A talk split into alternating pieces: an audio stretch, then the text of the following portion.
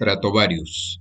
Palabra inventada y proveniente de los términos Stradivarius, que son los instrumentos de cuerda como los violines altamente apreciados por los músicos, y Stratocaster, que es un modelo de guitarra eléctrica de la marca Fifter, dando por resultado Stratovarius, banda finlandesa de power metal melódico con elementos de música clásica. Bienvenidos a otro episodio de Arte y Psicología. 771 35 65 300. Terapias psicológicas. Thank you.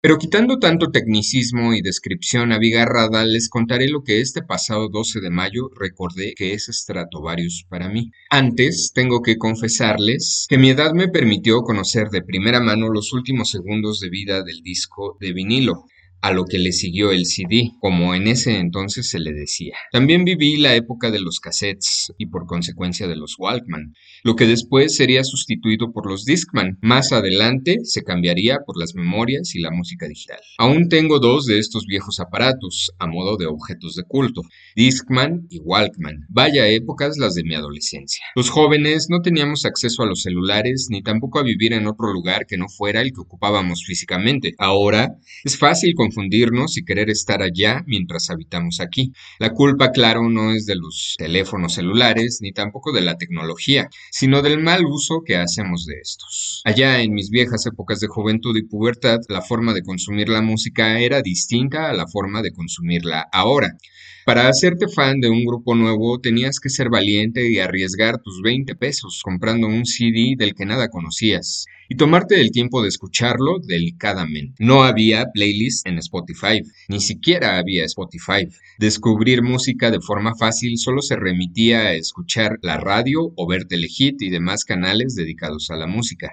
Consumir música a finales de los 90 y principios de los 2000 era todo un ritual, muy distinto al día de hoy, en que ya no existe ritual y solo hay consumismo abierto para el capitalismo, casi casi canibalismo. En aquellas épocas la vida era distinta. Haciendo un paréntesis, debo confesar, y no es la primera vez que lo hago, tuve la suerte de nacer en un ambiente lleno de libros y música. Esto se lo debo sin duda a mi padre, quien gusta de leer y de escuchar música, y que aunque mis gustos y los suyos no coinciden plenamente, debo reconocer que fue gracias a tener su mundo presente que pude elegir ser parte de ese mundo musical y de ese mundo de letras en libros. Michael Jackson, John Anderson y Paul McCartney fueron mis tres primeros conciertos, cuando tenía no más de cinco años. Michael Jackson, mi más grande ídolo en la música, John Anderson, un gran músico, y Paul McCartney, el gran ídolo de mi padre, el cual años después también se convertiría en mi ídolo. Stratovarius Dimensions fue un disco que mi padre me regaló años después, cuando yo apenas iba en secundaria, lo que representó para mí el descubrimiento de un nuevo mundo dejando atrás la secundaria y entrando a lo que sería una de las épocas más difíciles para mí, familiarmente hablando, pero más bonitas y felices para mí dentro de un ambiente social escolar. Como siempre sucede en esta época, descubres que la familia de sangre es una trampa de la naturaleza, mientras que la familia estelar es una elección propia. Stratovarius, para mí, Stratovarius representa para mí una época de sueños, de rebeldía, de cambios, de mis primeros e inocentes amores. Stratovarius representa para mí una época de mi vida hoy muerta para siempre y sin embargo inmortalizada para siempre en quien hoy soy. Quizá esta es la razón de que el viernes 12 de mayo de 2023, fecha del concierto de Stratovarius, en el auditorio Explanada en Pachuca Hidalgo, fuera tan emotivo para mí. Algo así como cuando un aroma te recuerda a una persona, o como cuando una canción te recuerda a un momento feliz. Lo mismo me ocurrió a mí. La música de Stratovarius me recordó a ese que fui años atrás, esa vida que tuve y que jamás volveré a tener, pero que me ha forjado para llegar a ser este que hoy soy. Y entiendo que mis palabras hasta aquí emitidas son cursis y empalagosas, y sin embargo la sensación es real. A través de este concierto viajé al pasado encontrando un útil uso de la literatura, los aromas o como en mi caso la música. Y esta práctica a la que me refiero es que dentro de la música he guardado sensaciones, recuerdos, pensamientos y estados de ánimo. Ahora me doy cuenta, la música de Stratovarius fue el lienzo donde guardé mi yo del pasado. Todos esos recuerdos, sensaciones y pensamientos guardados dentro de Forever, Eagle Heart o Black Diamond fueron naturalmente grabados y genuinamente descubiertos. Me pregunto qué nuevo recuerdo encontraré en mi próximo concierto. Elements, parte 1 y 2, es uno de mis discos favoritos de Stratovarius. Dentro vienen dos canciones que recuerdo con mucho cariño. Alfa y Omega, una canción que escuchaba en mi viejo Discman y a todo volumen en el transporte público y de camino a la prepa.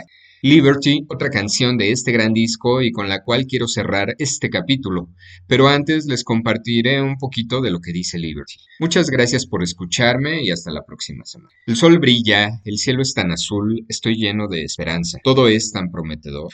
El curso que mi vida está tomando, esa búsqueda de la verdad, es lo que me ha traído hasta aquí. Enfrentar la vida con confianza y saber que todo va a estar bien. El pasado se ha ido. La vida continúa, pero los recuerdos permanecen. Rompí la cadena de miseria y dolor. Marchando a un ritmo diferente, hoy brilla mi libertad, haciéndose cada día más fuerte. Puedo sentir que me lleva a un mundo diferente. La libertad muestra el camino. Está ahí para que tú y yo nos encontremos. Es el cielo, es la tierra. Estoy aquí hoy y ahora lo entiendo. Ya no hay razón para esconderse. Tantas cosas vividas para ver tantas cosas ganadas. Mi vida no fue en vano. Liberty, escrita por Stratovarius.